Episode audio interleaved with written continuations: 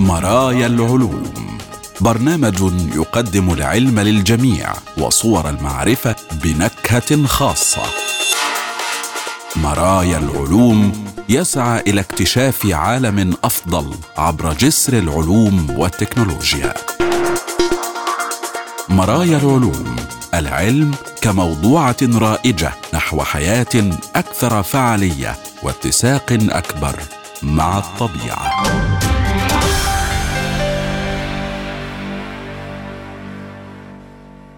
أهلا بكم مستمعينا الكرام وحلقة جديدة من برنامج مرايا العلوم حيث العلوم والحياة وصور المعرفة وتردداتها بلا حدود والسعي نحو غد أفضل يتسع للجميع ويفتح ذراعيه لعقول السلام.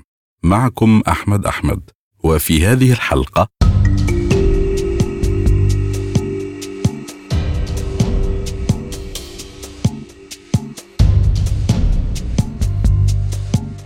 علاقة الديناصورات بتراجع أعمارنا وموعد زوال الكوكب. الآن نبدأ حلقتنا.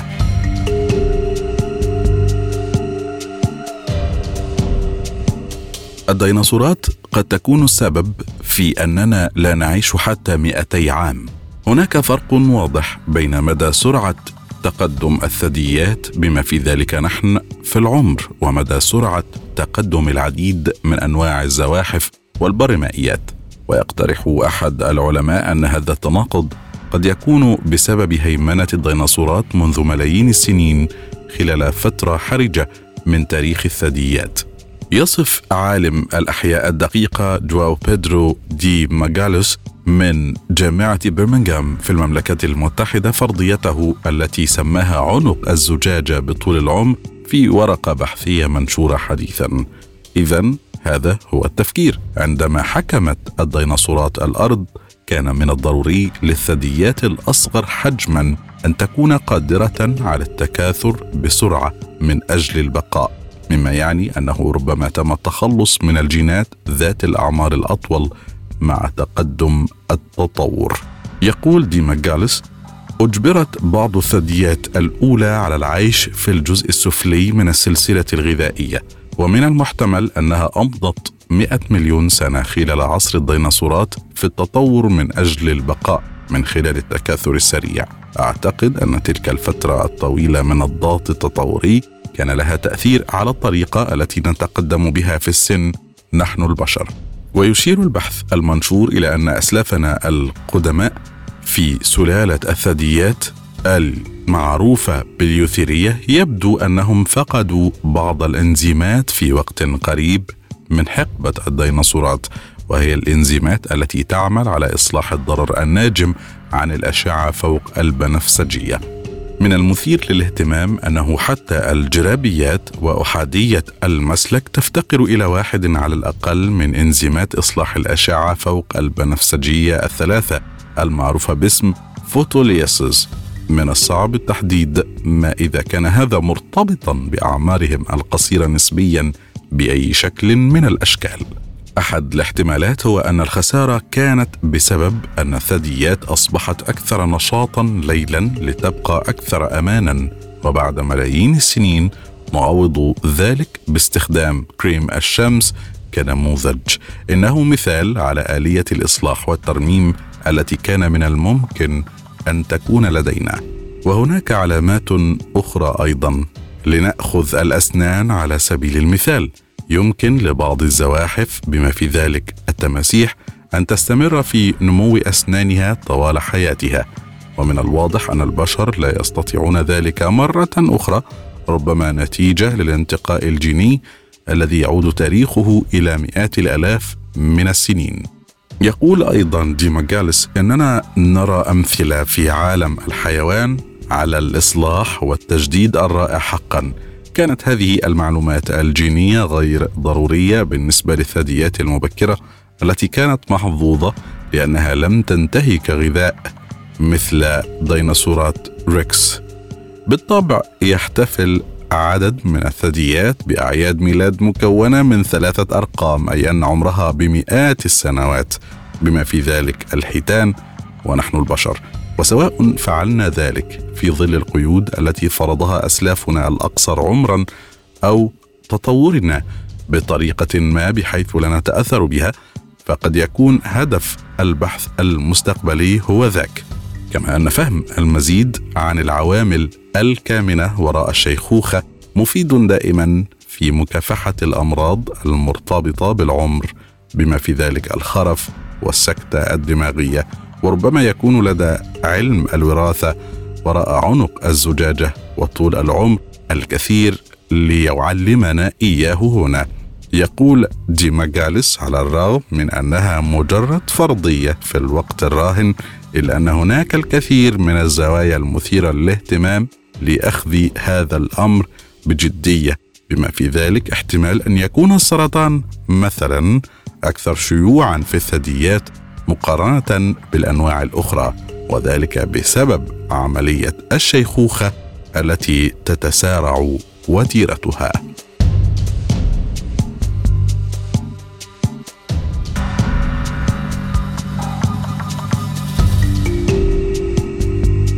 إلى متى ستبقى الأرض موجودة؟ اليوم الشمس هي مصدر أساسي للجاذبية والطاقة ولكن في يوم من الأيام في يوم ما سوف يتسبب ذلك في زوال الأرض. مع تقدم عمر النجم المركزي لنا في النظام الشمسي ستستهلك دورة حياته في النهاية ما يعرف برخام الأزرق. اذا كم من الوقت تبقى للأرض حتى تبتلع الشمس الكوكب؟ الوقت المتوقع للوفاة وللموت عدة مليارات من السنين من الآن. لكن الحياة على الأرض ستنتهي في وقت أقرب بكثير من ذلك. يقول العلماء إن الأرض ستصبح غير صالحة للعيش بالنسبة لمعظم الكائنات الحية خلال حوالي مليار وثلاثمائة مليون سنة بسبب التطور الطبيعي للشمس. ومن المحتمل أن يدفع البشر أنفسهم وعدد لا يحصى من الأنواع الأخرى إلى الانقراض. في غضون القرون القليلة المقبلة إذا لم يتم تخفيف الوتيرة الحالية لتغير المناخ الناجم عن النشاط البشري أو نتيجة لحرب نووية. ماذا إذا عن موت الشمس؟ يرتبط نزول الستار النهائي لكوكبنا بتطور وحياة الشمس مثلا قال رافي كوبرابو عالم الكواكب في مركز جودارد لرحلات الفضاء التابع لناسا. من المحتمل أن يكون الأرض أربعة ونصف مليار سنة قبل أن تصبح الشمس عملاقا أحمر كبيرا ثم تبتلع الأرض. يتشكل العملاق الأحمر في المراحل النهائية من التطور النجمي عندما ينفد الهيدروجين من النجم لتغذية اندماجه النووي وبالتالي يبدأ في الموت. بمجرد توقف الاندماج ستتولى الجاذبية المهمة. سيبدأ قلب الهيليوم في الضغط تحت الجاذبية مما يؤدي إلى رفع درجة الحرارة. سيؤدي هذا الارتفاع في الحرارة إلى تمدد طبقة البلازما الخارجية للشمس بشكل كبير. وقال كوبرابو سوف تنتفخ الشمس اذا على الأقل لتصل إلى حجم مدار الأرض. ماذا أيضا عن مصير الأرض ذاتها؟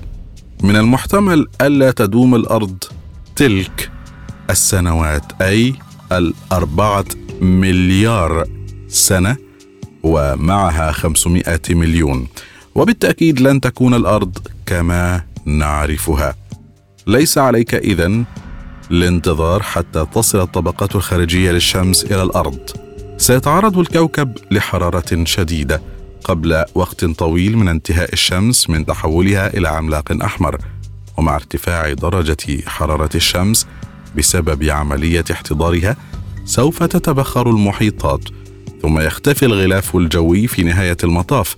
ومن ثم فإن قوى المد والجزر الناجمة عن جاذبية الشمس سوف تمزق الأرض. بعدما يقرب من مليار وثلاثمائة مليون سنة من الآن لن يتمكن البشر من البقاء من الناحية الفسيولوجية في الطبيعة على الأرض بسبب الظروف الحارة والرطبة المستمرة يقول كوبارابو إنه في غضون ملياري عام تقريبا ربما تتبخر المحيطات عندما يكون سطوع الشمس أكثر بنسبة 20% تقريبا مما هو عليه الآن. بالتالي فإن بعض أشكال الحياة قد تبقى على قيد الحياة حتى هذه النقطة مثل الكائنات المتطرفة التي تعيش بالقرب من الفتحات الحرارية المائية في قاع المحيط ولكن ليس البشر. قال رودولفو غارسيا طالب دكتوراه في علم الفلك والأحياء الفلكية بجامعة واشنطن إن البشر وكل أشكال الحياة المعقدة في حاجة ماسة إلى ذلك وأضاف أنه بالنسبة للبشر تحديدا فإن الحمى التي تبلغ ست درجات فahrenheit أو أكثر قليلا من ثلاث درجات مئوية فقط تهدد الحياة. قال كوبارابو إن درجات الحرارة الرطبة الخطرة وهي مزيج من درجة الحرارة والرطوبة وسرعة الرياح وزاوية الشمس والغطاء السحابي والتي لم يعد البشر قادرين على التبريد فيها عن طريق التعرق أصبحت وشيكة للغاية. وعلى بعد بضع درجات فقط. وبالفعل تم التنبؤ للمرة الأولى بأن عتبة البصيلة الرطبة للبشر هي 35 درجة مئوية لكن الأبحاث الأحدث تشير إلى أن درجات حرارة البصيلة الرطبة التي تصل إلى 30 درجة مئوية يمكن أن تكون مميتة. كذلك وصلت بعض الأماكن على الأرض بالفعل إلى درجات حرارة رطبة تتجاوز 90 درجة فهرنهايت أي 32 درجة مئوية في مناسبات متعددة. وتتنبأ نماذج المناخية بأن 35 درجة مئوية ستكون حدثا منتظما في مناطق عدة مثل الشرق الأوسط بحلول نهاية القرن. أيضا قال كوبارابو إنه عند درجة الحرارة هذه فإن الحيوانات التي تتعرق ستطبخ في الحرارة. وفي جوهر الأمر فإن غازاتنا المسببة للاحتباس الحراري مهيئة لتهديد الحياة والمجتمع على الأرض قبل فترة طويلة من موت الشمس. وإذا كنا نتحدث عن حياة الإنسان فإن المئة عام القادمة ستكون بالطبع مثيرة للاهتمام.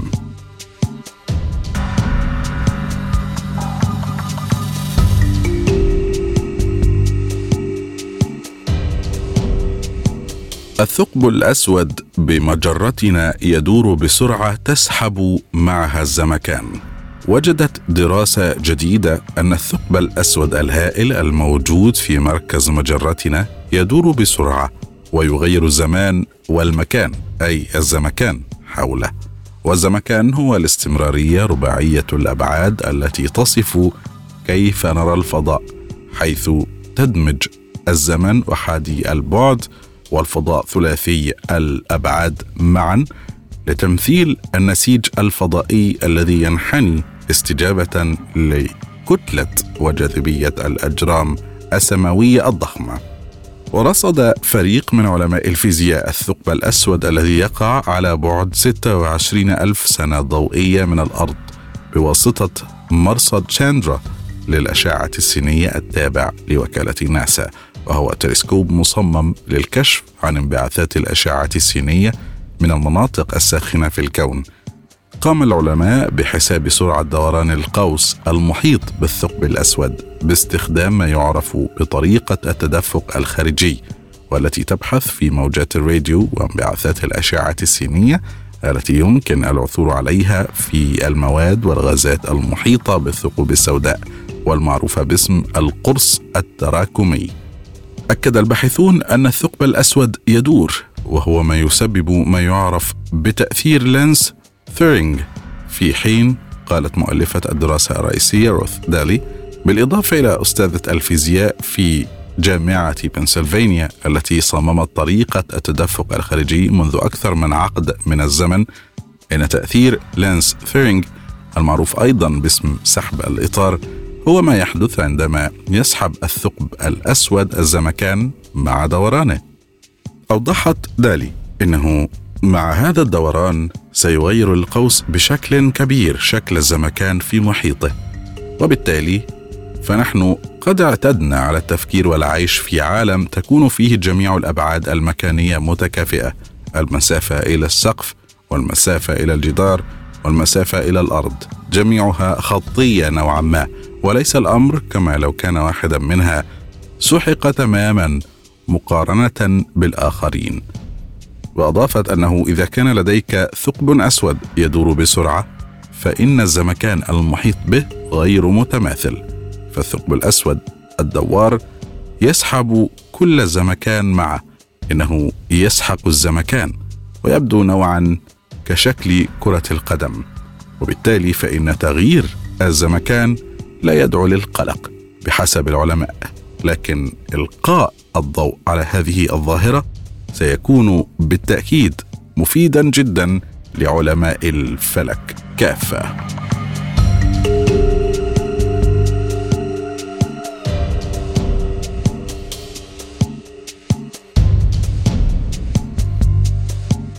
العالم ينفد من السلاحف البحرية الذكور. السلاحف البحرية الخضراء هي بالفعل من الأنواع المهددة بالانقراض. ويرجع ذلك أساسا إلى صيد البشر لها أو جمع بيضها أو تدهور موائلها أو تشابكها في قمامة من نوع ما. لكنهم يواجهون أيضا تهديدا آخر أكثر خطورة من البشر وهو فقدان صغار الذكور من هذا النوع. ربما تعلم بالفعل أن هذا يرجع جزئيا إلى ارتفاع درجات الحرارة بسبب تغير المناخ. لكن دراسة جديدة كشفت الآن عن مشكلة أخرى من صنع الإنسان تقود هذا الاتجاه. يوضح المؤلف الرئيسي آرثر بارازا عالم السموم في معهد الأنهار الأسترالية بجامعة جريفيث أن بعض الملوثات قد تعزز تأنيث السلاحف البحرية. يقول بارازا يظهر بحثنا أن خطر الانقراض بسبب نقص ذكور السلاحف البحرية الخضراء قد يتفاقم بسبب الملوثات التي قد تؤثر أيضا على نسبة الجنس في السلاحف البحرية الخضراء النامية مما يزيد من التحيز تجاه الإناث. السلاحف البحرية الخضراء أو كيلونيا ميداس لها نطاق جغرافي واسع وتسكن المناطق الاستوائية وشبه الاستوائية والمعتدلة في المحيط الأطلسي والمحيط الهادئ والمحيط الهندي وكذلك في البحر الأبيض المتوسط. عدد الإناث يفوق بشكل عام عدد الذكور الصغار بشكل كبير وذلك على الرغم من أن درجة عدم التوازن هذه تختلف في أجزاء عدة وفي مداها يقول الباحثون إنه في بعض الأماكن الأكثر دفئا مثل الحاجز المرجاني العظيم الشمالي تولد الآن مئات من إناث السلاحف مقابل كل ذكر. يوضح العلماء السبب في ذلك وهو أن السلاحف البحرية تستخدم تحديد الجنس حسب درجة الحرارة ما يعني أن جنس الجنين يتم تحديده من خلال درجات حرارة الرمال حول بيضته في العش. حيث تفضل الرمال الأكثر دفئا الإناث. مع ارتفاع درجات الحرارة في جميع أنحاء العالم أصبحت فراخ الذكور نادرة وغير مفضلة. لكن هذا ليس العامل الوحيد الذي يؤثر في تحديد الجنس كما تشير أحدث الأبحاث. في الدراسة الجديدة ركز برازا وزملاؤه على السلاحف البحرية الخضراء في موقع مراقبة. طويل المدى في جزيرة هيرن وهي جزيرة صغيرة من الرمال المرجانية في جنوب الحاجز المرجاني العظيم. أفاد الباحثون أن ما بين 200 إلى 1800 أنثى تعشش هناك كل عام وأن الصغار المولودين في الجزيرة يتمتعون بنسبة جنس أكثر توازنا من أولئك الذين ولدوا بالقرب من خط الاستواء. مع وجود إناث أو ثلاث إناث فقط لكل ذكر.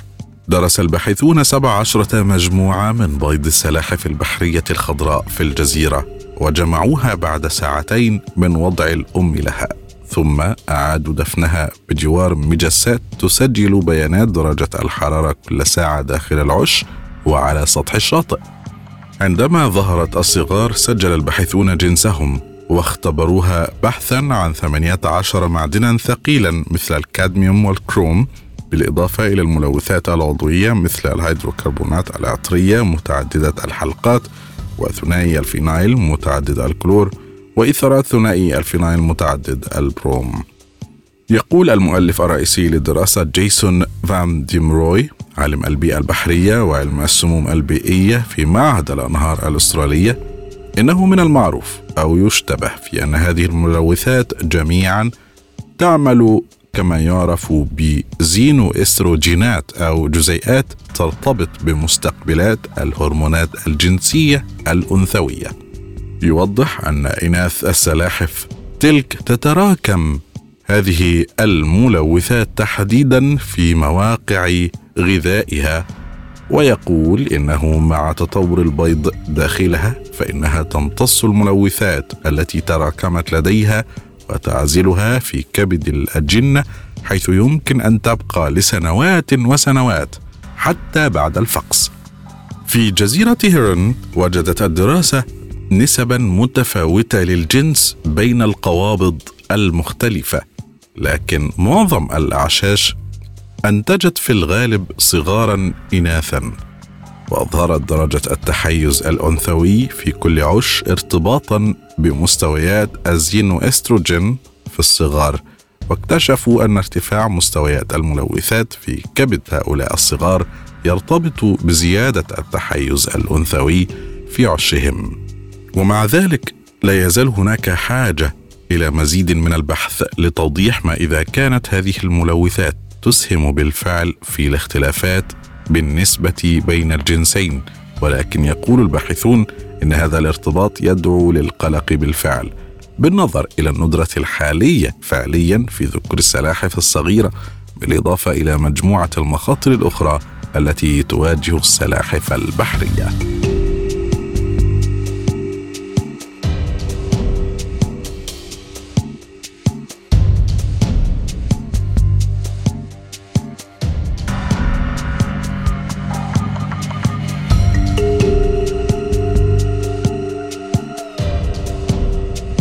العقول البشرية ليست بلاستيكية كما تظن.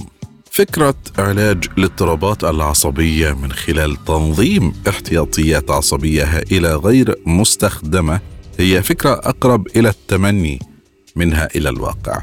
وبالفعل لقد استحوذت قدرة الدماغ البشري على التكيف والتغيير والمعروفه باسم المرونة العصبية على اهتمام المجتمع العلمي وحتى الخيال العام على حد سواء.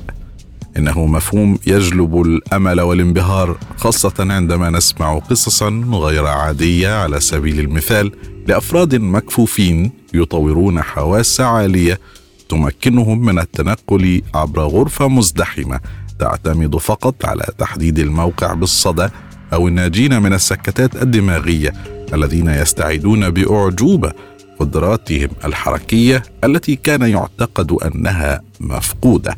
لسنوات عديدة كانت فكرة أن التحديات العصبية مثل العمى أو الصمم أو بتر الأطراف أو السكتة الدماغية تؤدي إلى تغييرات جذرية ومهمة في وظائف المخ قد تم قبولها على نطاق واسع. وترسم هذه الروايات صورة لدماغ مرن للغاية. أو حتى بلاستيكي قادر على إعادة التنظيم بشكل كبير للتعويض عن الوظائف المفقودة.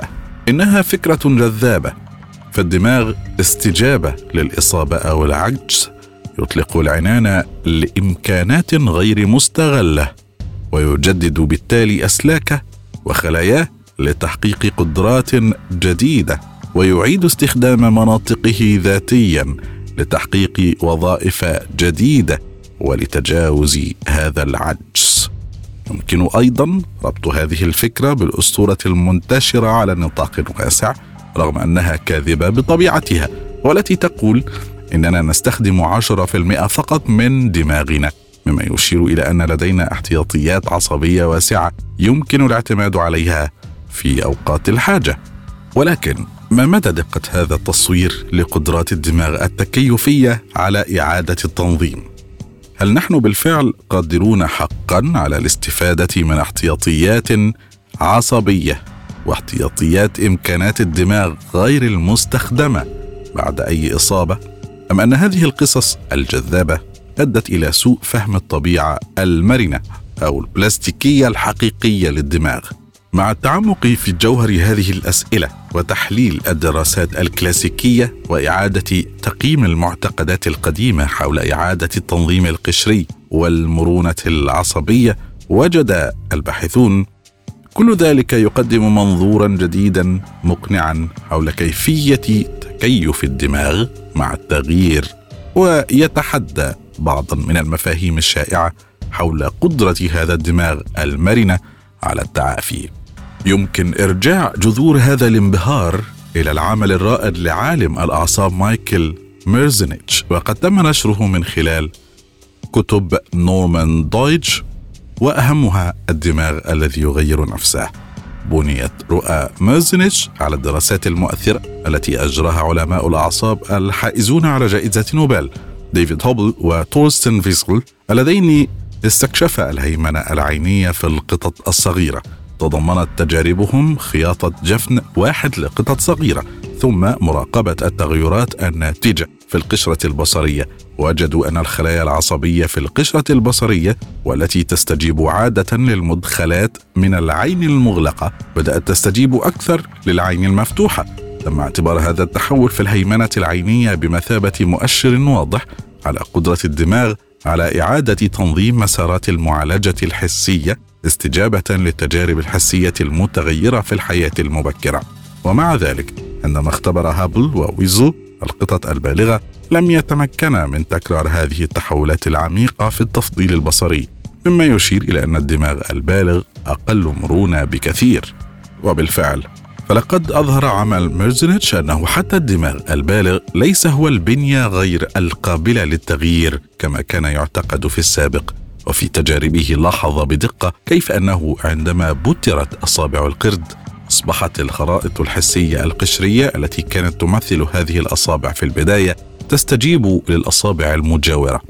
وصف مازنيتش كيف توسعت مناطق في القشرة لتحتل أو تتولى المساحة القشرية التي كانت تمثل في السابق الأصابع المبتورة. تم تفسير هذه النتائج كدليل على أن الدماغ البالغ يمكنه بالفعل إعادة تركيب بنيته استجابة للتغيرات في المدخلات الحسية وهو مفهوم كان مثيرا ومليئا بإمكانيات تعزيز عمليات تعافي الدماغ. كذلك أكدت هذه الدراسات الأساسية إلى جانب العديد من الدراسات الأخرى التي تركز على الحرمان الحسي وإصابات الدماغ على عملية تسمى إعادة رسم خريطة الدماغ. حيث يمكن للدماغ إعادة تخصيص منطقة دماغية واحدة تنتمي إلى إصبع أو عين محددة وعلى سبيل المثال لدعم إصبع أو عين مختلفة. في سياق العمى كان من المفترض أن يتم إعادة استخدام القشرة البصرية لدعم قدرات السمع واللمس والشم المحسنة التي غالبا ما يظهرها الأفراد المصابون بالعمى. تتجاوز هذه الفكرة التكيف البسيط أو اللدونه أو المرونة في منطقة الدماغ الموجودة والمخصصة لوظيفة محددة. إذ يعني إعادة استخدام مناطق الدماغ بالجملة لكن البحث هنا يكشف قصة مختلفة.